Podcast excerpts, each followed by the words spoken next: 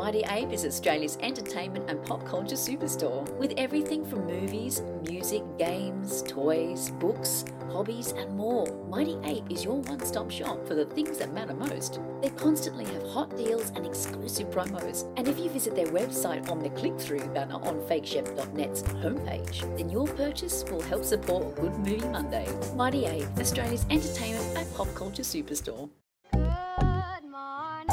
Good morning. Good morning. Good morning. Morning. Good morning. Good morning. I mean, to wish me a good morning, would you mean that it is a good morning whether I want it or not? Please go away. Let me speak for the love of God. Yeah, I still reckon that your mother is a fraggin' aardvark. Is one of the weirder movie insults. Or what about does Barry Manilow know you raid his wardrobe?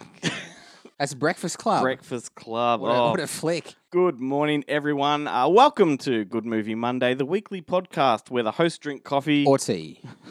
and wax lyrical about all things cinema. And we are here right now with a freshly brewed Or a espresso Madura. and a bunch of other stuff to talk about. Thanks to you. Yep, this is our listener's choice episode. And we're going to talk about the stuff that you want us to talk about. And when I say you, I mean a couple of people that know us that, you know, have bothered to Mm. Have comment. bothered if you yeah, We appreciate it. yes.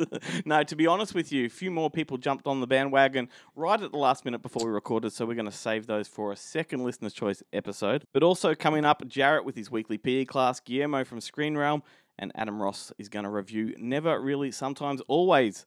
Sounds weird? Yep. Keep listening and find out what that's all about. But first things first, how are you, Keith? Keep insane. I'm well, mate. I'm I'm thriving. How am I sounding? You sound pretty good. Yeah, a little coarse. Yeah, my, Indeed. my voice is uh, being tested to its limits Bit today. of sandpaper, mate. Yeah. so let's run through some news. The fact that I guess movie news in general and the quality of movie news has kind of been dwindling over the last few weeks since coronavirus crippled the world. It means that, well, thousands of jobs and careers have been crippled in turn. So, you know, we hear all about job losses and it's generally aimed at the retail and hospitality sectors, but we rarely stop to consider the entertainment industry, Mm, um, mostly films and television. It's a massive part of the economy, but generally speaking, the average Joe doesn't see it from that perspective. But um, wanted to touch upon the point that there's a campaign that's been launched last week by Screen Producers Australia and Australia Made to call upon the government to provide a one billion dollar screen content fund to ensure the recovery of the industry. It's awesome. That's a huge, huge request, but not unreasonable. Uh, the government has already, at the time of this recording, pledged $54 million plus a 12 month tax waiver to support the industry, which in and of itself is great. Yeah, absolutely. But once again, this push for the $1 billion is just an initiative, but it's highly ambitious, so we'll just have to watch this space. For the record, we are apolitical here on Good Movie Monday. We aren't interested in causing division by way of politics or anything like that, but given that we do talk about movies and we are movie themed, I thought it was important to draw attention to it. If anything, just to remind folks that the entertainment industry is a vital one. Absolutely. Anyway, with that out of the way, moving along, what do you got for us? Well, June, Glenn. Yeah. June, the with, big with my boy. Indeed, your boy, he comes up again. Oh my god. I, I feel like your your enthusiasm for Timmy is growing by the episode. But um, June, what a film this looks like it's going to be. Um, what? How do you pronounce him? Big Denny. I don't know how to get. Well, let's just call him that arrival guy, that Indeed, Sicario guy, the that Blade, Runner, Runner. twenty forty nine guy. Um, yeah, coming at us again with some more science fiction, going where David Lynch has gone before. you know what? They every few years they come out with these really highly anticipated films, like ones that sort of trump everything else. This is one of them. Everyone's looking forward to this one. Mind you, several years ago, I think uh, John Carter was one of those that everyone was that's looking right. forward to. Ender's Game, another one. Didn't quite work. They out. neither of those quite worked out, but, um, I mean, this one's got some prestige behind it. I looked at that cast photo. Man, there's some talent there. You got Timmy, obviously. Yeah. Josh Brolin's in there. Is Mhm. it Idris? Is he in there? Oh, I didn't see I could him. be wrong. Yeah, well, you'll be fact checked. That's for sure. Yeah. but nevertheless, Yeah. like it's it's a very promising first look into this film. It is. the the whole tone of it looks probably more suited to the material than we've ever seen. Yeah, for sure. None of those TV miniseries did it justice. No, David I- Lynch certainly didn't. As fun as his movie is, whichever cut you you prefer. Oh, David.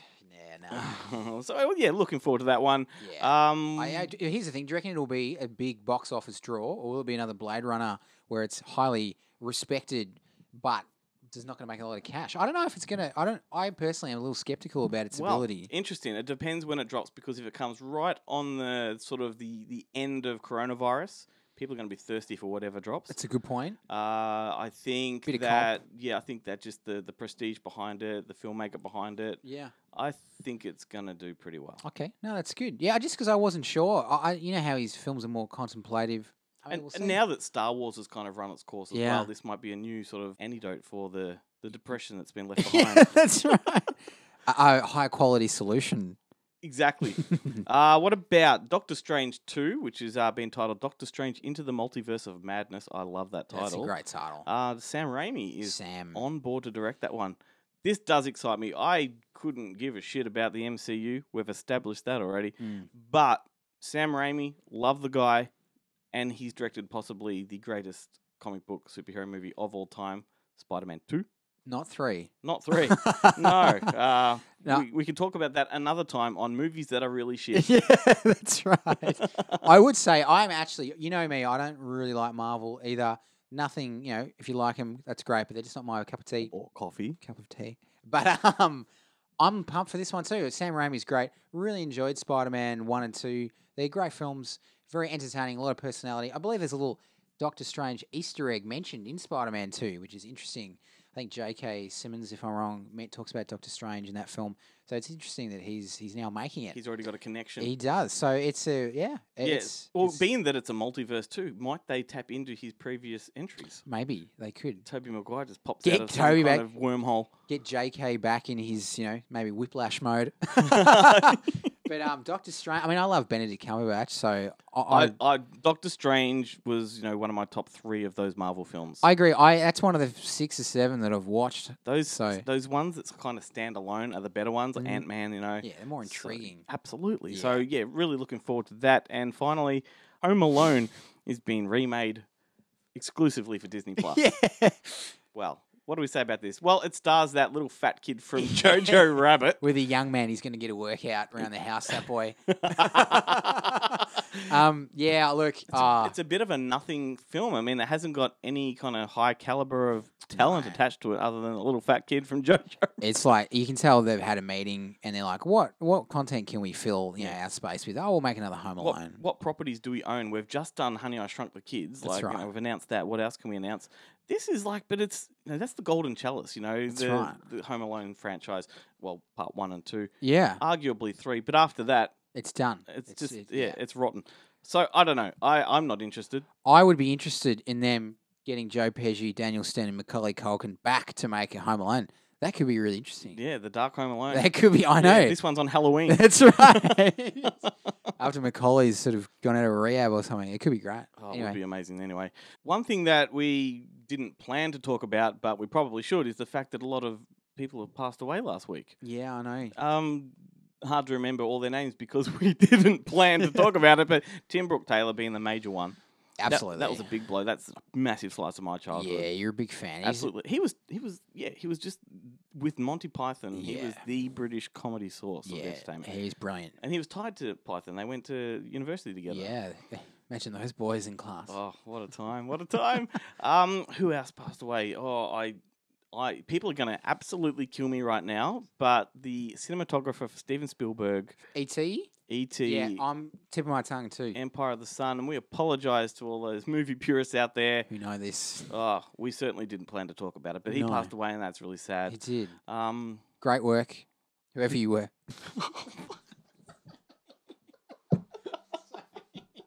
Oisley. and of, and of course Brian Dennehy. That was a big, That was a big one. big blow. I love this man. Once again, big chunk of my childhood. there. yeah. You know, I think the go-to movies when I think of him were First Blood, um, FX, Mm. and Cocoon. Cocoon, yeah. Absolutely, Cocoon. Yeah. That's that's a very underrated film. Yeah. Um, but you know, he, he's done so many over the years. He did Presumed Innocent with Harrison Ford, and that's probably one of his best. That Well- was the um Alan J. Pakala, Ah, yes. Pakala yeah. um, film. Yes. w- Of all the President's Men fame. Yes, Yeah. Greta Scacchi was also in that one. That is a great legal drama. Okay. Um, yeah, just what a presence that Mm. guy had on screen. Absolutely. Um, and his his bad guy sheriff in First Blood was second to none. Yeah, a hundred percent. Yeah, you hate his Yeah, guts. that's you really yeah, hate his guts. But absolutely. he was working right up to the end, you know. He He's, you know, was. doing all kinds of stuff. Yeah. So we definitely salute all the people that passed away last week. We apologise for not prepping the segment, but it just came to me then. And I'm going to get myself out of this hole and uh, throw to Jarrett because he's going to save my bacon. Hey, this is Jarrett, and welcome to PE Class. Now, this week is a big one, far healthier than last week.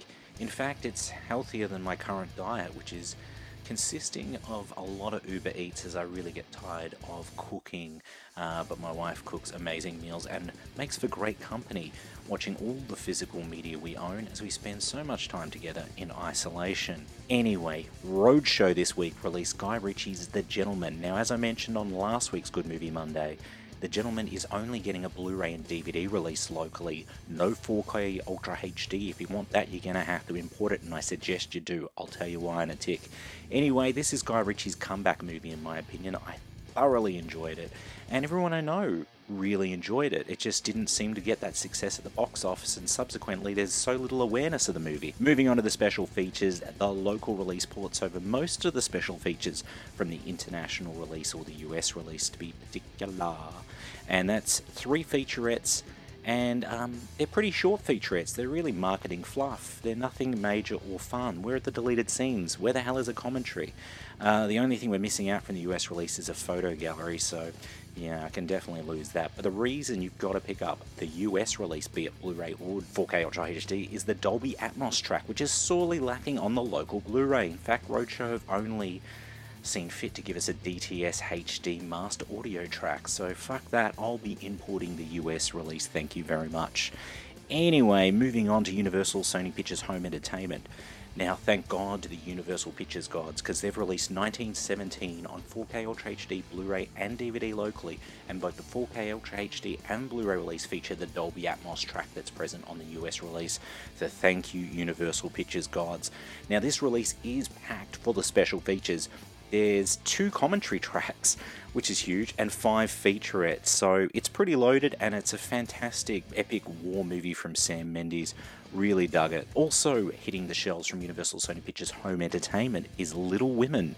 Now I've got to be thankful that Sony Pictures have decided to go with alternate art from the US for their local release, which is far superior to the US releases artwork, and it's basically a port of the US disc. There's six featurettes on there, ranging from like hair and makeup tests uh, to Greta Gerwig adapting the source in her particular style. Um, interesting stuff, but somewhat disappointing that there is no commentary track. Also out from Universal Sony Pictures Home Entertainment is Dragonheart Vengeance. Now, for those counting, this is the fifth sequel, well, actually the fourth sequel and fifth film in the Dragonheart franchise. But then again, who's counting and who cares?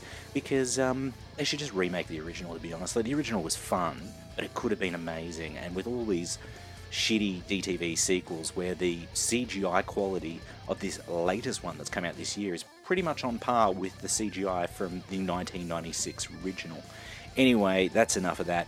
Then coming out from Studio Canal this week is Bombshell on Blu-ray and DVD, Shaun the Sheep Farmageddon on Blu-ray and DVD, uh, and that Playmobil movie that no one cares about. No one saw it theatrically, and no one's going to buy it on home entertainment. And it's only getting a DVD release. Should just go straight to digital or straight to streaming, straight to Netflix. Nobody cares.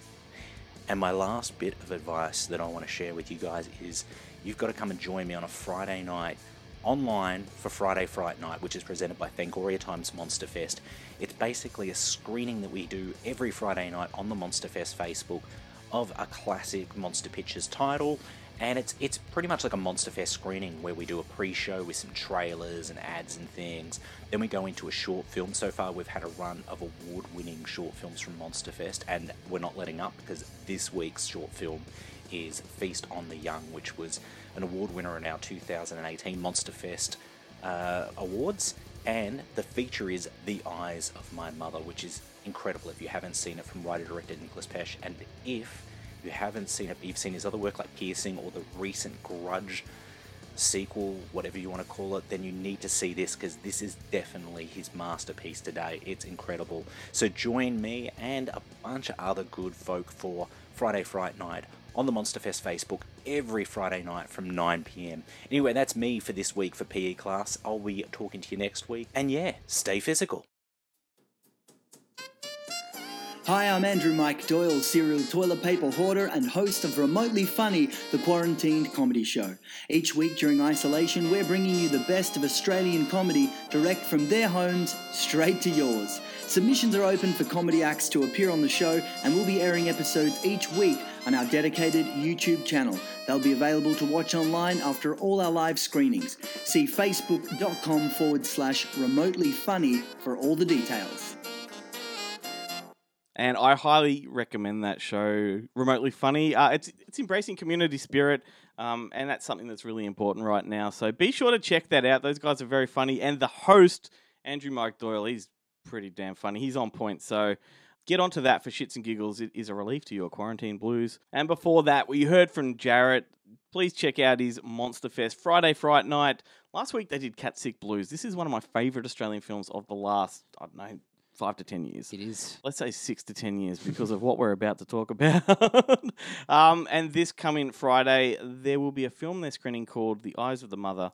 Jarrett mentioned it. It's a very, very cool horror film with strong art house attributes. But now it's all about you guys. Last week we put out a call for your ideas of things to talk about, and while the response wasn't exactly overwhelming, we have plucked out some great stuff to get stuck into. Some nuggets. Now, can I just note our mate Brody, all right, number one listener, two time comp winner.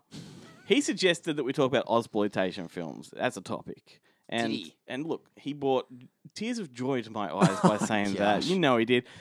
But the, the, the thing is, I talk about exploitation every single week on Scarefest television, so I don't think we should talk about it. However, if you want to hear me talk about everything exploitation, get on that. Yeah. And so, what I'm going to do as a halfway meeting point to Ozploitation, let's go with the best Australian films in general of the last five years. And this one is thanks to our good mate Guillermo up at Screen Realm. So, not only is he part of the show, he, he participates on our social media discussions. So, I thought it was an appropriate one to go with. I have a funny feeling that I'm going to. I'm going to approach this one a little differently to you, Keith. Oh well, I'd say, and I'm just going to say this right off the bat. Your knowledge of Australian cinema is far outstrips mine. Well, I think Aussie cinema gets a really bad rap in general. Yeah, um, you're probably I right. love nothing more than great Australian films, but I think perhaps over the last five to ten years, we've gotten a little more pretentious. You know, with the whole Australian film, it feels to me that we're striving for accolade over entertainment, Yeah. um, and we just don't give credence to those higher concept genre films like we used to. If you think about the movies that put Australia on the map. You know, the ones that are recognized internationally, you're talking Mad Max, you're talking Crocodile Dundee, Yeah. Young Einstein, Babadook, Wolf Creek. Like these are the ones that gain traction Yeah. elsewhere, and we're not really producing those anymore. No. And so I'm definitely going to come at this a little differently. to you. so before I reel off my top five or so, um, I'll say that on a personal note, we just need to refocus onto the genres, invest less in the laborious dramas and art house bullshit. But that's just me. Dang. Like I said, apolitical, mate. Yeah, Uh, so here we should we go. take in turns? Yeah, let's go for it. All right, what do you got? Well, I mean, I was just going to say Fury Road straight off the bat. I mean, I know it. You know, it's an international film, I guess, or marketed that No, way. it, it's an It's- it's- Australian thank film. you, thank you. Just in case there's anyone skeptical, it's an Aussie So film. that's an exception to what I was saying, Yeah. right? Um, but it's a great exception. that has to be. I mean, it's case in point. yeah, that has to be the best Aussie film I've seen in the last five years. I mean, I'd Not say, nominated for how many Oscars? yeah, it won six. Yeah. uh, a phenomenal film, massive hit. So I, I thought that was sensational. I know it's probably boring answer, but I'd say that's probably the best. But there's p- plenty others. It's certainly not a boring answer. I No. mean, we s- we spent a good chunk of the last episode talking about it. That's so- true. uh, the, the the one I've got first is one you will never have heard of. It's a film called Tanner from 2015. T A double N A. It is uh it's a film set in Vanuatu. okay. Australian production. Um, and it's essentially a Romeo and Juliet style of um, love story about two young tribal lovers who run away to avoid an arranged marriage. It's a really beautiful film. Yeah, um, okay. it, it got a lot of, you know, this also contradicts what I'm saying because it's a very arty kind of film, but this one did gain a bit of traction at the international film festivals and all that.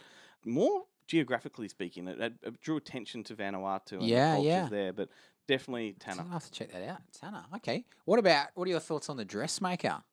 The Dressmaker, well, I had that listed too. Ah, there you go. I think the dressmaker is phenomenal.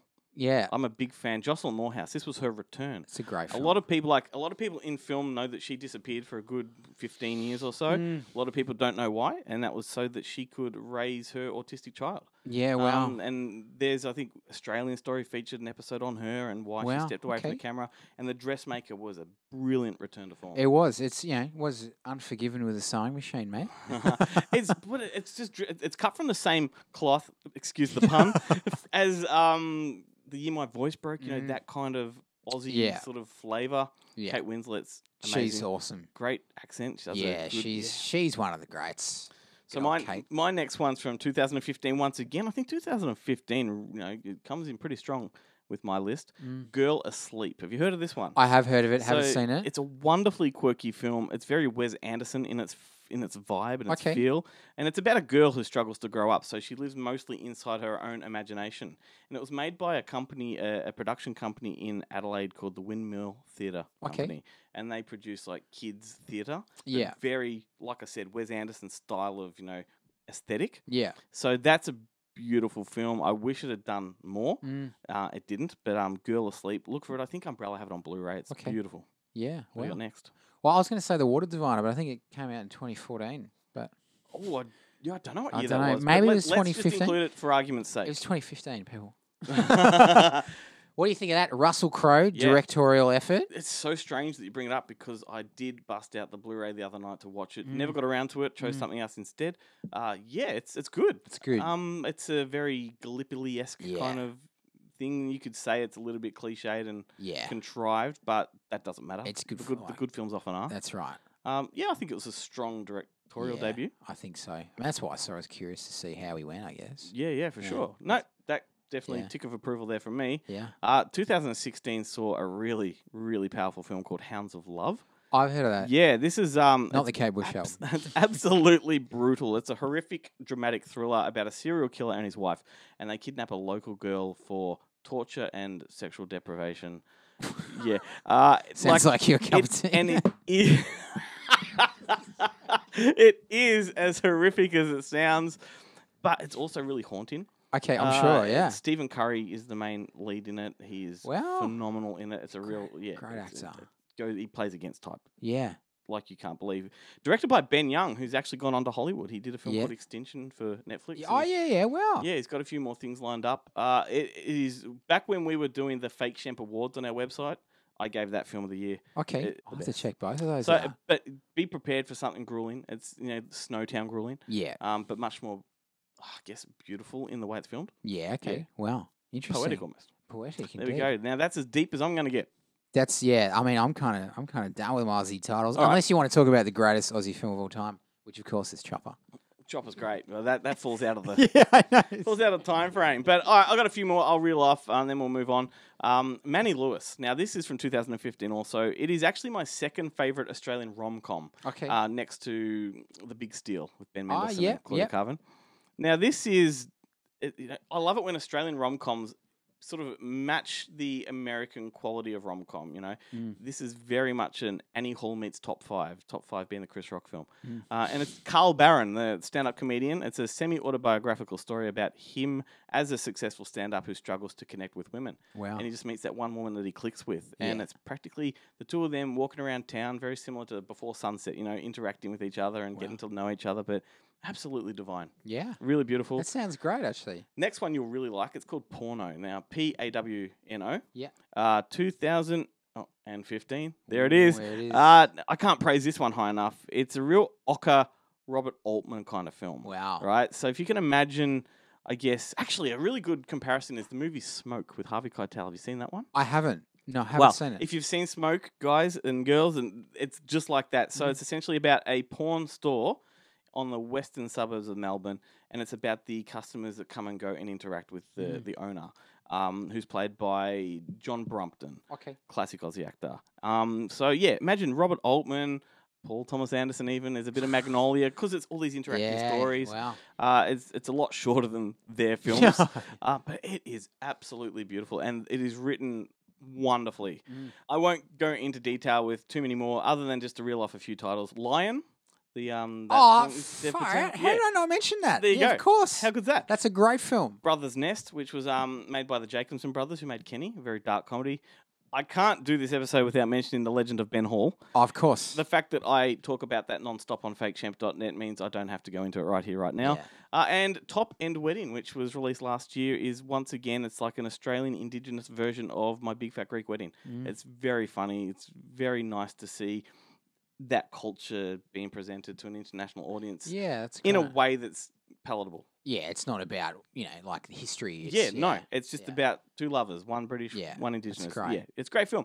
So before we move on to the next point of discussion, if you do love Aussie cinema, and you should, uh, then check out Ozflix. That's Australia's premium streaming service, 100% Aussie content with an aim to host every Aussie film ever made. So Wow. I know a lot of our listeners know about them. It's worth a subscription, not too expensive, and um, they do a great package kind of deal. They package it to your like. We interrupt this program to bring you a motivational message from Wes, of Scarefest Television. Carol Burnett once said, Only I can change my life. No one can do it for me. Unless there's like a tragic accident, and then it's kind of bullshit. So, a good friend of ours, Simon, hit us up on Facebook uh, last week following our discussion on soundtracks. He wants to know about our thoughts on movie scores, our favorite movie scores. Hmm. And shit, man, I reckon um, we might come at this from different angles. I'd say we probably will. I have you pegged for Maricone, um, Herman, John Williams, and the like. Am I right? potentially yes. All right. So, what uh, what is some of your favorite scores? What am I so okay? All right, so you mentioned Morricone. I'd have to say, if I had to pick one, The Good, the Bad, the Ugly is a phenomenal film score. Amazing. It it just ticks all the boxes. It's memorable. It's got a great theme tune. It's got great cues throughout it. When it Blends- comes to top five iconic pieces of music, yeah, that's it's gotta it's be there. incredible. I I love it. Once upon a time in the West, probably just as good. Mm-hmm. I picked. I'd say Good About Ugly if I had to pick one, just because it's a bit more fun. Yep. But um, Once Upon a Time in the West, what an incredible Which- piece of which work. one's the, the, the whistle one?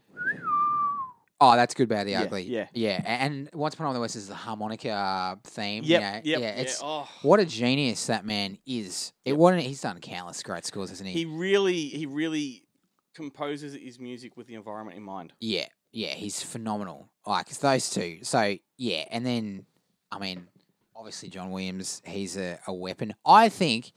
I mean, John Williams Superman is actually my favorite John Williams score. I'd say Really? that is an amazing piece of work. First film.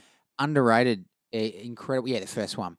Um, incredible score, Isn't it- amazing. Isn't, it strange? Like you can you can peg his music from a mile away. yeah, you know it's him. You know, like you take take the iconics, you know, your Superman, your Star Wars. Yeah. You line them up next to each other, they sound very similar. they do. Right? They do. Like in your mind you could be whistling what you think is the Superman Yeah. theme, but it's actually Star Wars. Yeah. But then when you actually pay attention to them, the intricacies are so much Oh, different. Absolutely. You know, the inflections. This is yeah. It's an amazing, yeah, Superman, an amazing film score. Yeah, I totally Yeah. agree. And I guess I Bernard Herman or Bernard Bernie, you're a legend, mate. Bernie. Has to be the greatest film composer of all time, in my humble opinion. Oh, I, I don't I don't know if I'd go that far just because I don't know a lot. So you're you're well more versed on this subject than I am. I don't know if He's I'd ama- call him yeah. the best. Okay, but, no, it's fair. but you know that Psycho.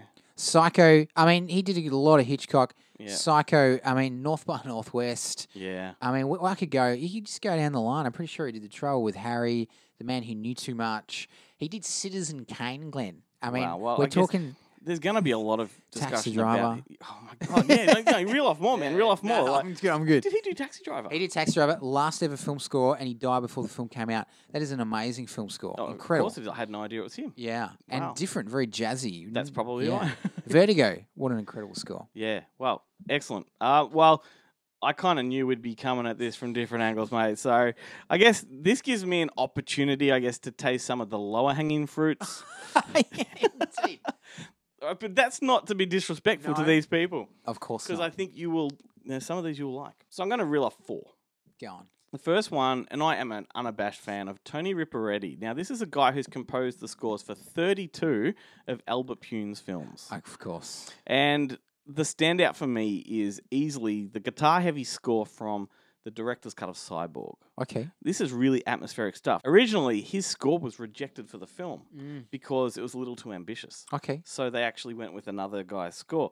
But when the director's cut came along, they re released the film as Slinger. That was a new title, which was the original title. Wow. And his music got reinstated, and Yeah. it's just glorious. You can get it on CD. I've got it, and I play it a lot. You know, Okay. when it's very atmospheric, it's Yeah. very post-apocalyptic. Yeah. So Tony Ripperetti, Tony. most of his stuff is quality. Yep. I can't. I can't have this discussion without mentioning John Carpenter. Oh, of course. I mean, come off it. I mean, just the simplicity of his synth is genius. Mm, Look at that Halloween theme. mm. Like, I mean, we're Memorable. talking Herman, right? yeah. This is influenced by that, Yeah, and and Williams with Jaws. Like, it's Yeah. the it's the way it's just those couple of notes Yeah. played over and over, It's memorable. and it is just iconic. Um, but not only that, he did the sci-fi uh, scores for Escape from New York, pretty much everything he made. Yeah. But I think his most underrated would have to be Assault on Precinct 13. Yeah. Okay. It's one of those very synth heavy 70s, you know, Mm. tracks that just sort of pierces you. Yeah. You know, I think Yeah. piercing's a good word for that one. 'cause, Indeed. You know, Very apt. and John Carpenter, of course, has gone and toured his scores, you know, live, you know, to audiences. Yeah. He wears a trench coat with sunglasses. What a- Jarrett went and saw him, Of course he did. you know. And then I have to give sort of a, a tip of the hat to Tangerine Dream. ah, yes. Now, similar to John Carpenter, their sound is really unique and of its time, a bit of a time capsule. But the standout scores for me, they did Sorcerer. Mm. Uh, they did Near Dark and Miracle Mile. These are iconic. genre Sorcerer. film- Yes. Amazing score. Sorcerer, amazing score. Which was that their first? I think that was one of their first. I think Dead Kids, the Aussie film, was also one of their Wow. Okay. earlier ones. But they did two Michael Mann films. they did Thief and The Keep. Wow. Yeah. It's not Manhunter. Not there you Manhunter. go, that well, surprises maybe me. They did, and I just don't know it. Yeah. No. And uh, last but certainly not least, this is going to raise a giggle from some people. Richard Band. This is the son of Albert Band, the brother to Charles Band, B movie racketeer. um, he scored over 100 films. Wow. And most of them trashy B movies from Full Moon, his brother's production company. But the one that stands out is absolutely phenomenal, and there's no there's no argument about this. All right, it is the Reanimator theme Of course. which in and of itself is you know um, it's a direct homage to the Psycho score, Yeah. and I'm going to play it for you in a little in, in a few minutes, and you will hear the, the iconic similarities, and then it just goes off in its own direction, and Yeah. it's just amazing. So they stand on the shoulder of giants and just deviate. Well, I mean, his brother Charles Band rips everyone off in the industry, Yeah. so the fact that this score is rip off just Why not? suits the Yeah, bill, look, mate. why not? But some other scores, let's just run through a few others. It's just Yeah. yeah. memorable. These are ones that I think influenced me in my teenage years the most. Um, Picnic at Hanging Rock, Yes. those flutes, Yep. just gorgeous. Pay Sus- it. Suspiria, which course. was by Goblin. Tron Legacy, Daft Punk. Tron, I mean, yeah. it wasn't my teenage years, but it was a, a contemporary Yeah. score that I think is absolutely. just very undervalued. Uh, Romper Stomper, Yep. that. you know, Yeah. that deep trombone. oh my god, it sends chills down my spine. The Proposition and Assassination of Jesse James by Nick Cave and Warren That Ellis. is a great score. I play Yeah. that. I think Nick Cave when he when he sort of and Warren Ellis when they get stuck into music scores, I think they do really wonderful things. Absolutely. Yeah. The Social Network, Trent Reznor. And I was Atticus gonna Ross. I was gonna mention that. That is a modern classic. yeah, uh, That's a great that is score. definitely uh, when I need to get creative. I put that on. Yeah, that's a you sensational score. know. yeah. Um, Or uh, Johnny Greenwood. Yeah, I There mean, We and if, Blood. if you're a fan of just his music in general, um, I'm talking Atticus, Yeah, Atticus Ross, I Trent know. Reznor, I'm not talking Johnny Greenwood. Um, you can just put that on as if it's one of their albums, like Yeah, it just flows. it's But all right, go back to what you were just saying. All right, so I'm gonna go. If we're gonna go modern scores, I'm gonna go. There will be blood and the master by the big boy from Radiohead, Johnny Greenwood. Modern classics, particularly there will be blood. What a sensational original score!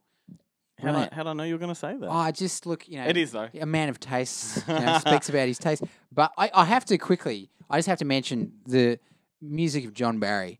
What a legend! Yeah. five-time Oscar winner. I'll just put that out there. But his scores, particularly obviously I talk about Bond, but his Bond scores are phenomenal pieces of work. Quite often the films didn't deserve them. I would say if you're going to check it out, if you're going to work out, chuck on You Only Live Twice, on Her Majesty's Secret Service, amazing scores. John Barry, you're an absolute legend. Once again, iconic. Indeed. Um, Silence of the Lambs, Howard Shaw. That's Oh, one. of my- yeah, That's a Howard great Shore. score. Beautiful. Yeah, Yeah. That, once again, atmospheric. absolutely. Uh, the only other one I was going to mention, and this is quite different to a lot of scores, it's the Heaven and Earth score. You know, the Ol- Oliver Stone film Yes. with Tommy Lee Jones. okay. It's all composed by Kitaro, and it's that sort of um, that that Vietnamese infusion. It's it's just very cultural, you know. Yeah, well. It's okay. not an easy one to put on and just listen to to get comfortable or, or you know to relax to, but it's Listen just once. haunting stuff. Yeah, yeah. So anyway, I feel myself rambling. So we're going to take it to the next conversation. Um, but beforehand, let's listen to a piece of music you've chosen. Yes, this is Ecstasy of Gold by Ennio Morricone. Iconic scene, iconic music. You've probably heard it before, but you know what? Hear it again. It's the gift that keeps on giving.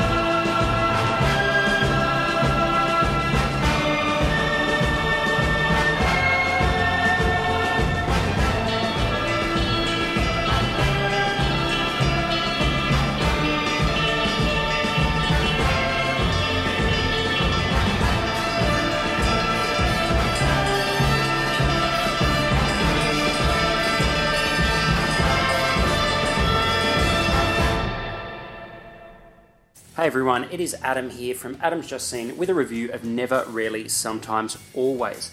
And that is in reference to a sexual quiz our 17 year old protagonist takes at the halfway mark of this film. And it is possibly the most moving scene that you will see all year. And a lot of that credit can go to director Eliza Hittman, who here mines the subject of abortion for an incredible amount of empathy and tenderness. This is a harrowing film and it is bleak in parts, but as I referenced, the tenderness here at the heart of it is what makes it special. And that's because Hitman gets the most out of her actors.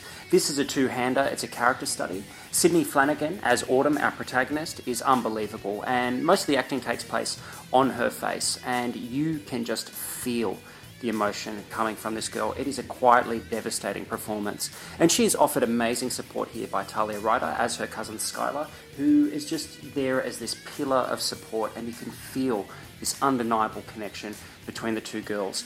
They travel from Pennsylvania to New York and they encounter some relatively unsavory male characters along the way. But this movie is not preachy and it's not heavy handed, and it just lays things out the way that they are. And that naturalistic approach makes this movie much, much more powerful, in my opinion. And it really rocked me. And I think that the best thing about film has always been for me its ability to create empathy. And I am not a pregnant 17 year old girl from Pennsylvania, but I felt like one by the end of this movie. And for me, that means that it is a huge success. So I would give this film five stars. Never Really, Sometimes Always is definitely going to be an awards contender. It is sitting on an obscenely fresh 99% on Rotten Tomatoes and about 92 on Metacritic, which is just kind of out of this world. Um, it will probably yeah be an awards contender, and I would love to see the girls get nominated for some awards. I think Eliza Hittman is an absolute director to watch, and yeah, if she can make more films like this, where she finds a very you know powerful, potent subject and captures it in this naturalistic way, well then we are in for some future treats. So five stars from me, and that's all I got for this week. Wow, five stars. Well, that's clearly a film to look out for. It is on Amazon Prime, so it's great to hear from Adam again. He wasn't able to join us last week, so cheers to him. Thanks, pal. And our next topic of discussion uh, was once again suggested by our good mate Guillermo up at Screen Realm. By the looks of it, he's a bit of an attention whore, Mm. but you know what? He's a good mate, and I think this topic was far too odd not to discuss. So he suggested we talk about trapped on island movies. Great idea. So fire away, Keith. Well, let- let's go with a classic from the 60s. What about Lord of the Flies? I'm talking the 1963 version. Isn't that a go-to? It is a go-to. Absolute staple. Confronting. Yeah. Confronting, hard-hitting for the 60s, but those kids, little, is it Piggy? Oh, my God, poor Little- Piggy. poor, poor pigs. Sorry, son. Uh, well, did you like the remake? Uh, I've seen it once years ago. I prefer, I'd say that. If I was going to watch one of them, it'd be the one from the 60s, but... Because you're an intelligent human being. Indeed. Man of taste. But so yeah. what are some others? Surely there's some Oh. classics that come to mind. Oh, well, Castaway is the obvious one, isn't it? I mean, Wilson, I still haven't recovered. Let's be honest. The moment where he loses Wilson is just one of the hum- all time heartbreaking moments in the cinema for me. What a film. Well, it's a great film. It's I actually watched it recently. Holds up really well. It's Zemeckis. I'd say it's one of his very best. I would agree. I don't did, know. Did you know, like, th- that he made the movie What Lies Beneath in between shoots on this? I did not know that. So, in order for Tom Hanks to either gain or lose weight, I got they it. went away for three months to That let make- him do that, yeah. and they made a whole other movie, which That makes is a great sense. movie with Yeah, Harrison Ford. Absolutely. Yeah, I've so seen that. no, but yes. Castaway. I remember seeing that at the cinemas. I was blown away. Oh, same. I really, I was young at the time. It really impacted me in a powerful way. Actually, I still think it's a great film. It um, it moves. It's super. It goes quick. Like it moves like gangbusters. You think just with one actor. I suppose it shows how captivating Hanks is. Maybe his best performance. Yeah. Actually, I'm going to say his best performance. Spammy Forrest Gump. Spammy. it's Castaway, but that's that's a classic film. Yeah, well, it's interesting too because I thought when I saw that for the first time, the the final act when he returns, Mm. spoiler alert, that's right. that bothered me a little bit because Okay. it took away from what the film was. But I think in retrospect, you watch those scenes and what he's lost, Yeah. you know, it's powerful. Oh, it hits hard. It, it got me in the feels when I saw it a few months back. Are there some others? There are. Well, what about six days, seven nights? Is that I got Yeah, that right? yeah, that Harrison Ford. Harrison. Never forget it when he c- kills and cooks the peacock. That's um Ivan Reitman, I think. Yeah, yeah, that's a great, Genius. indeed. Is it Anne? Oh, Anne Heche. Anne Heche. That's how you say Yeah. it. Haven't seen Anne in a while. No, I think she's on television or yeah, something. probably Anne. Maybe she's still stuck on the island. But that's that's a good film. That's an entertaining. Yeah, I film. think that's pretty Yeah, fun. Late nineties action thriller. What about um Blue Lagoon? Blue Lagoon. Yeah, that's quality. I, Yeah. I think I've seen that. oh, I saw that once years ago. I reckon. You certainly couldn't make that in today's day and age. Although they've made like crappy reboots and stuff for you know streaming, and Mm. just not the same. No. Yeah, that's a good one. Yeah, that's a good one. Remember, yeah. I remember part two. Um, Gus Mercurio rocks up for no reason. It's strange. Of course, you remember part two. It's not good. I will not concede that. Um, Swiss Family Robinson. Of course, yeah, that's a Yeah. classic. Shipwrecked, like these ones from the Yeah. Disney canon, and Yeah. I used to love those as There's a kid. plenty. I mean, I don't know if Treasure Island counts, but I used to yeah, love Treasure Island. Yeah, oh, that's great. um, there's one called The Island, directed by Michael Ritchie back in the Haven't 80s with Michael Caine. Haven't seen that one. Yeah. Wow, Michael Caine. Yeah. I want to do the Michael Caine tear at the moment. I should check it out. Well, here's a weird one for you. There's one called The Savage is Loose. Have you heard of this? this was directed by George C. Scott. You kidding I am me. not, and it's available in full on YouTube. Mm. Is it an Get- auto Oh, autobiopic? mate, get a load of this. It's about a, a, a father, a mother, and a son that get stranded on an island. This is back in like 1902, something like that. It's very colonial. Yeah. And over the course of a few years, the boy grows into puberty and then becomes infatuated with his mother. Wow. And then it becomes a fight for her attention between the father and the son. Wow. Yeah. That now, sounds- I'm sure that's based on a novel of some sort. I would hope so. But that's controversial stuff for a film of its time. I think this was 1977 or something like that. Yeah. Wow. And George C. Scott directing. That sounds insane. Yeah. so the Savage is loose. Like, look it up. I'm not kidding you. Dang. I've got three here that come to mind. Like when when I read this suggestion, I thought, well, here's three that I can go to Yeah. easily. And I know that Keith's probably not gonna suggest them. Maybe one, but not not the others. Maybe one. What was that one battle royale? Yeah. I- Yes, I, knew it. Battle Royale came to mind. Absolutely. That is a classic film. Yeah, Brilliant. One of the most influential films of the last 20 years. Easy, I reckon. yeah. Mind you, it's also Is it a rip-off? it's influenced by many others Yeah, that of have come course. before it. But There's but it, nothing it kind of it took something that was a concept and just refashioned it Yeah. and made it completely incredible. Sensational Uh, film. there, there's three of them in the series. I know I've seen Yeah, okay. two. I know, I, I'm only aware of two. There you go. Maybe there's a third, maybe there's not. Let's uh, let's get a fact check from Yeah, all of you let's do it. listening to us. All right, here's the two that you weren't going to talk, talk about. It's Alive 3, Island of the Alive. Now, this is uh, Larry Cohen's third and unexpected installment of his infamous trilogy. Unexpected. So, uh, after the events of the first two films, these were films about little mutant babies running around killing lots of people. Tasty. The government scooped them all up, dumped them on an island, and just sort of leave them to, you Mm. know, to their own device. But then you get a, a political activist that wants to save them, takes himself to the island, and Wow. well, you know what happens. Yeah, I can imagine. but I mean, in terms of cult films, that's it's a really underrated Top cult film. shelf That's A, cult. that's a Glenn kind of film. And then we've got um, George Romero's sixth installment of his Dead franchise, Survival of the Dead. okay. So it's almost a refashioning of his original Night of Living Dead. Yeah. It's the closest he's gotten to that original story as far as the sequels all go. Mm. Uh, but it all takes place on a small island. And, um, you know, it's the humans go to this island to seek refuge, but the zombies somehow find their way across by way of ferry. but I love it. Like, it's his most lampooned and lambasted kind of um, installment in the series. But it's, it's- not well received, but I think. I think it's time has served it well. yeah, it's aged gracefully. It, that's what I would say. It's been 11 years, I think, since it got released. Okay. I went back to it last year. I Mm. think it holds up well. yeah. Um, he did rely a little too heavily on digital, but you know what? Doesn't Who everyone cares? these That's days? right. What about um? I'm surprised you didn't say swept away, mate. Madonna. Yeah. uh, What an unsung gem. we might have already hit our Guy Ritchie quota for this episode. Nims Island, how about that? haven't seen that. Nims Island too. well, obviously I haven't seen Nim's Island too. But this whole listener's choice thing, like I said earlier, let's do it again. We've had some more suggestions roll in. We'll put the call out again closer to whenever we do that because I think this is a fun way to do an episode. Absolutely. You know, when we haven't got anything else to fall back That's on. right.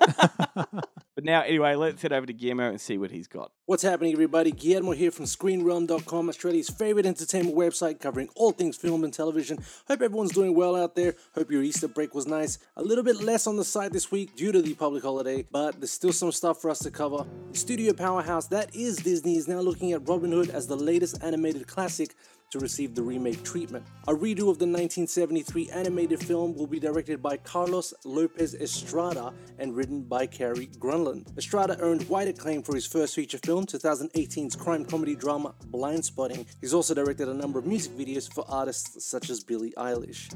Grunland, on the other hand, is firmly in the Disney family, having written the Disney Plus released Lady and the Tramp remake and also co-writing the studio's upcoming Godmothered, starring Gillian Bell and Isla Fisher. The remake will again be a musical and will be brought to life as a live-action CG hybrid, sticking with the talking animals angle. As long as this stays far, far away from the stylings of cats, let's have our fingers crossed. We had two reviews go up this week. The first from Adam Fleet for a film called Vivarium, starring Jesse Eisenberg and Imogen Poots. Looking to buy a house, this couple goes to investigate a property on the Yonder housing estate. They soon find that they are unable to make their way out of the estate. Driving around for hours, they discover themselves back where they started, in front of the house they were viewing. Now, this is an odd little film, it's definitely for acquired tastes. It didn't quite grab Adam, who wrote, There's certainly enough initial intrigue as the premise is weird and enticing, and the two central performances from Jesse Eisenberg and Imogen Poots give the movie legs. But the film's puzzle is its undoing. With no real logic at play, anything could happen. But because there are seemingly no rules here, the consequences are hard to fathom beyond the fact that they simply cannot escape. As a result, it's hard to engage with either story or character. As a positive, Adam does point out that we should all admire a movie for stepping outside of convention, and if bleak satire is your bag, then Vivarium might just be the ticket. Two out of five stars for Vivarium, which is released in Australia by Umbrella Entertainment on VOD April 16 and will be on Foxtel on demand May 6th. The next film we had reviewed is the British drama Sorry We Missed You from acclaimed UK filmmaker Ken Loach, whose credits include Sweet 16, The Angel's Share, and I, Daniel Blake. Hagen Osborne reviewed this film about a UK delivery driver and his wife struggling to raise a family and being trapped in the vicious cycle that is today's modern form of labor exploitation. Hagen was impressed by this film. In his review, he wrote, It is an eye for fervent storytelling that aims for the heart and jugular, with Loach crafting a timely piece of work that ought not to be apologetic for its confronting portrayal of class. This is an emotional little film with great performances. If you haven't seen it, I really suggest you do. 4 out of 5 stars from Hagen. Sorry We Missed You is now available on DVD and Blu ray thanks to Icon Film Distribution. Some big trailers went up. We finally got the trailer for the Tom Hardy starring Capone, which was previously known as Fonzo. Chronicle and Fantastic Four director Josh Trank has been trying to get this one up and running for a long, long time. The film stars Tom Hardy as notorious gangster Al Capone, who here is at age 47, out of jail after spending almost 10 years locked up, and is now suffering severe dementia. Memories of his brutal past are beginning to melt into his present. Linda Cardellina plays Mayor Capone, Jack Loudon plays FBI agent Crawford, amongst the cast that includes Noel Fisher, Matt Dillon, and Kyle McLaughlin. It's a pretty good little trailer. It's quite energetic, it looks pretty brutal, and Tom Hardy, as usual, looks to be putting in his all. So let's have our fingers firmly crossed for it. Another trailer that stood out to me was one for The Eddie, an upcoming limited Netflix series from acclaimed La La Land and Whiplash Oscar winner Damien Chazelle. Andre Holland, who you may know from Moonlight and Castle Rock, plays a former New York jazz pianist and now co owner of a struggling live music venue located in the heart of Paris. Everything hits the fan when it's revealed that his business partner could have some shady practices threatening the club, and on top of that, his daughter has suddenly arrived in Paris to live with him. There looks to be a lot going on here music performances, crime, family, drama. I'm a big fan of Chazelle, Whiplash, and La La Land are both incredible films in my opinion, and he directs two of the Eddie's eight episodes and is also on board as executive producer. It's a good trailer, check it out if you haven't. We also had a fun and very gory top 10 go up this week. Top 10 moments zombies got their kills in cinema. Now, there's a lot of top 10s and lists out there regarding the best scenes where people slaughter zombies, so we decided we're gonna look at it the other way around and get pretty dark. We've got Shaun of the Dead in there, Land of the Dead, The Horde. We've included all the clips as well, so it does get pretty bloody. You've been warned, but it's a really fun top 10 if you're a horror zombie fan. That about does it for me, guys. Be sure to also jump on YouTube and check out Loud Observers, the podcast I run with my wife. Episode 2 is now up. Enjoy that. Thanks so much, guys. Follow Screen Realm on Facebook, Instagram, Twitter. I'm out. Live from America's premier horror and paranormal convention, every Friday night, Scarefest Television brings you guests from the horror and paranormal fields, plus featured movie reviews, entertainment features, and short films. Watch us live every week at scarefestradio.com or via Facebook and Twitter by following The Scarefest. Scarefest Radio, the radio you can see. So a bit more news, Glenn. I noticed that uh, the trailer dropped for the new Alphonse Capone bio- biopic starring Tom Hardy titled Capone. Original. Indeed. Saw the trailer. Don't know what to make of You this know what? one. I didn't like it. No, neither did I. But you know what I realized while I'm watching? I don't really like Tom Hardy. You don't like Tom. I, I think for me, he's hit and miss. I think when he gets too theatrical, too, um, you know, a thespian, great actor with a lot of makeup, is when he can be really on the nose. Yeah, and you know this trailer. I don't think he uttered a single word throughout the whole trailer. No. and right, you can see right through him. It was Yeah. like you are not good at what you're doing. uh, I don't know. Like this guy shits me. Yeah, strong words. From I'm the trying great to man. articulate right now what shits me about him. I think you said it right. I think he's an overactor. Yeah, I I th- it looks like some fair. He's chomping on that cigar way too much. Yeah. It it had Bronson vibes for me, actually, the film, which is a film I didn't like that much, really, e- either. I, I did like that. yeah, okay. But I do feel like you know the same, probably the same thing with Timothy Chalamet. I think the ego gets in the way. Timmy, you know, I just think his ego is bloated, Yeah, and I okay. think he chooses roles to, to suit his ego. Yeah, for sure. I think he's best when he does the least amount, like Dunkirk, Yep. Mad Max. uh, Inception. Yeah, those type Yeah. of roles. I do like him in The Revenant. It has to be said. Hey, he's great in The Revenant. Yeah. Now, once again, I'm not I'm not dismissing him as a good actor. Yeah, but he- I think all too often he's far too theatrical. There are moments where he goes way over the Yeah. top. He goes Pacino level. Hey, before he was famous, he was a villain in Star Trek. He was Star Trek Nemesis. He's in Layer Cake. Yeah. Like, he's in. Like, apparently, him and Daniel Craig hate each other or hated each other on that film. Wow. Interesting little tidbit. But see, here's the thing: like before he was a household name, he was doing some really cool, Yeah, he's interesting doing some stuff. great And I think you know, I think that fucking ego got me. yeah. Well, he's a movie star now, isn't he? He He's is. a big boy. Hey, I But- did, I did like Warrior. That was good. Yeah, Warrior. I haven't seen that, but I've heard that's sensational. I really need to get around to seeing that. I Yep. saw Legend. You know, yeah. uh, this could be another, maybe another one of those, like maybe an average biopic about a famous, infamous figure. Yeah. It doesn't look too promising. I know it's told from like the end of his life when he's got syphilis and he's cooked it, and he's you know he's not wielding that baseball bat. I think look at let's look at De Niro and the Untouchables. That is the portrayal of Al. That's that's the go-to. That mate. is the go-to. So let, let's talk about recommendations because I know I'm not interested in watching that film, to be honest with you. Indeed. Arguably my favorite part of the show. This is where we get to dish out a couple of recommendations. It's uh, a sweet slice of cake that we're serving this week. Oh, it's tasty. Uh, do you want to go first? Yeah, I'm going to serve you up a bit of British cake, a bit of British fare, uh, which is actually a great link to my film, which features a very famous scene in a British cake store. I'm, of course, talking about the 1987 cult British classic With Nail and Iron. Wow. Directed by Bruce Robinson. There, uh, SBS On Demand have got a whole bunch of great classic British films. I watched a few, so I thought I'd recommend this one. This one is a brilliant film, a classic to many, but probably unknown to some Yeah, definitely. produced by George Harrison by Handmade Pictures, which is another draw for me. It is a quirky movie. It is bizarre. I didn't like it the first time I saw it. It just didn't land for me. The humor. I've seen it about four or five times now, and it's great. It's a brilliant film.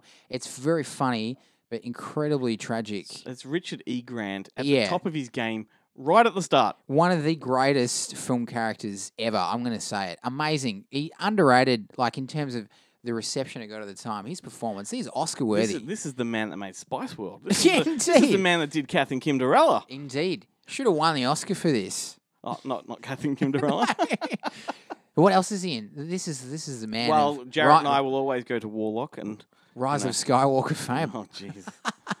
Did you see his video for the Rise of Skywalker promotions? I haven't seen You know it, when no. they first you know dropped the teaser? Yeah, yeah, He yeah. did like, and it was, the, it was the worst thing I've ever seen. Yeah. He's looking to the camera. It's like on I don't know Twitter or something. He's like, "This is a beautiful, beautiful, beautiful film," and he's so passionate about how beautiful it Yeah, is. And He's it's like, trying "Oh, hard, mate. You're mate. a wanker. Yeah, go back to with no. He's directed a couple of films too. He has, yeah, he um, has. I can't. It's not coming to my mind right now what he did. Yahweh or something like that. Oh, the Weewa, or Yeah. yes, that's the South Yeah. African film. And yeah, that's right. Mm, yeah. Anyway, that's But with now Yeah, With No Light, what an incredible film. So it's about two out of work actors, 1969, on the poverty line. They uh, go to their um, Uncle Monty, or one of the characters, Uncle Monty, played brilliantly by Richard Griffiths, I Mm-hmm. believe. What an incredible actor he was. Uh, you'd know him from Harry Potter, of course, or Pie in the Sky. What a classic British TV show. But he steals the show as Uncle Monty, the highly gay, highly flamboyant Mm. uh, man who wants a piece of Paul McGann's character. Oh, Paul McGann, Yeah. another very underrated, Underrated. character actor that really didn't get the career he deserved. Exactly. You think when this film came out, you would have thought these two guys Yeah. are going to be the next white hope of British acting scene. Obviously, very successful, but not quite the You know, I- stars. I, think I think Doctor Who ruined it for McGann. Yeah, that's a good He was call. cast in the first movie. Yeah, there you uh, Which go. was an American production and Yeah. an American attempt to reboot the franchise for an American audience. Yeah. And it tanked miserably. you go, I okay. think fans love him as the Doctor, but I think you know it stalled his career. That's It for sure. Absolutely did. But um, this is like this is a classic film. It's got some of the best lines. Incredibly quotable film. Must see. It's very sad, melancholy, but very very funny. And if you want to know how to roll, then go and check it. Well, I, I endorse that one, but I doubt you're going to endorse mine. Probably not. No. Let's but be anyway, honest. this one comes off the back of more sad news. Cult auteur filmmaker Joel M. Reed passed away last week. Sadly, another victim of Corona 19. Um, look, this guy back in the 70s was a bit of a master of the macabre and the splatter. He came sort of in the wake of Herschel Gordon Lewis, who was the granddaddy of the genre. Um, but he made a great film in 1976 called Blood Sucking Freaks. right? Now, it was originally titled The Incredible Torture Show. It was renamed by Troma Entertainment when they look at Keith, he's lost his shit. When they acquired it, Troma renamed it Blood Sucking Freaks. Now, for many people, I know for many people listening to this, this movie was a rite of passage for a lot of teenagers. Uh, it's a film that we all picked up at the video store because it was too taboo, too Mm. naughty. It was sort of in that R rated section. Uh, look, I don't know where to start about this one. It is so bizarre. It is a freak show of a movie. It tells the story of a of a theatre macabre whose entertainment, unbeknownst to the audience, was entirely real. So the performers were victims who had been kidnapped and forced into sexual slavery. That's becoming a real motive on this show, isn't it? Yeah. Indeed. And, and when a particular critic gives the theatre a poor review, he is also kidnapped along with a ballerina for some reason. And the hopes there are that they would bring some uh, legitimacy to the depravity. Mm. It is a weird mess of a movie, Yeah. but I can tell you what this one does. You know, midnight screenings. It's highly celebrated within the genre. It's, it's hysterical, Mm. and there's no way in hell a film like this could be made today. Probably not, no. So some of the more iconic moments in the film, we've got lots of dismemberment. But I think um, the one scene that stands out to most people is the drilling of a skull and then Mm. drinking the brains through a straw. Wow. Yeah. E-, Tasty. Exactly. anyway, not everyone will be into this No. kind of thing, but I I know there's a lot of respect out there for Joel M. Reed. My Facebook certainly lit up when he passed away. Mm. Um, so hats off to Joel M. Reed, Bloodsucking Freaks. It's an important entry into that trashy subgenre of independent cinema, and that almost brings us to the end of the show. Yeah. So we've got a competition winner. Uh, last week's winner, you're winning The Fanatic and Big Legend. Plus, I'm going to throw in a sneaky bonus film, Sandra Ann. Sandra Ann? Sandra Ann pops up all the time. She likes everything we do, both on Good Movie Monday and Fake Champ. So I really appreciate that. I know whenever I get a like and I see that little yellow, you know, profile picture pop up, I know that Sandra's liked something. So Sandra. I'm going to send some stuff your way. I'll be in touch to uh to tee that up with you, Sandra. So thank you very much. Thank you. Now this week we're giving away two mystery movies. I'm not going to tell you what they are. I've got a bunch of things here that are new, and um, you're going to win one. So as always, simply interact with us on our social media, like, comment, and share. And we're going to pluck the winner out of a hat Indeed. or a mug. For some tasty free content. Anyway, thanks for making us part of your weekly routine. Thanks for putting up with my croaky voice today. Cheers to the usual suspects, Jarrett, Guillermo, and Adam. Next week, we have something different. We're hosting a 100% Hitchcock episode. I'm looking forward to this. You are. This is right up Keith's alley, start to finish, nothing but Hitchcock. So be sure to join us for a spot of murder, mystery, and espionage. But for now, we're going to sign off with one of my favorite pieces from Richard Band. See, I told you we'd connect the whole Hitchcock Richard Indeed, Band he's getting thing. His name mentioned with the great man. it is the opening main title from Stuart Gordon's cult classic Reanimator. This was, of course, Band's tribute to Bernard Herrmann, and uh, it's unmistakable. It was recorded with the Rome Philharmonic, so there's some credibility for you, Keith. wow. Yeah. I, there's none greater than the Rome Philharmonic. Check this out, everyone, and we'll catch you next week. Good Movie Monday.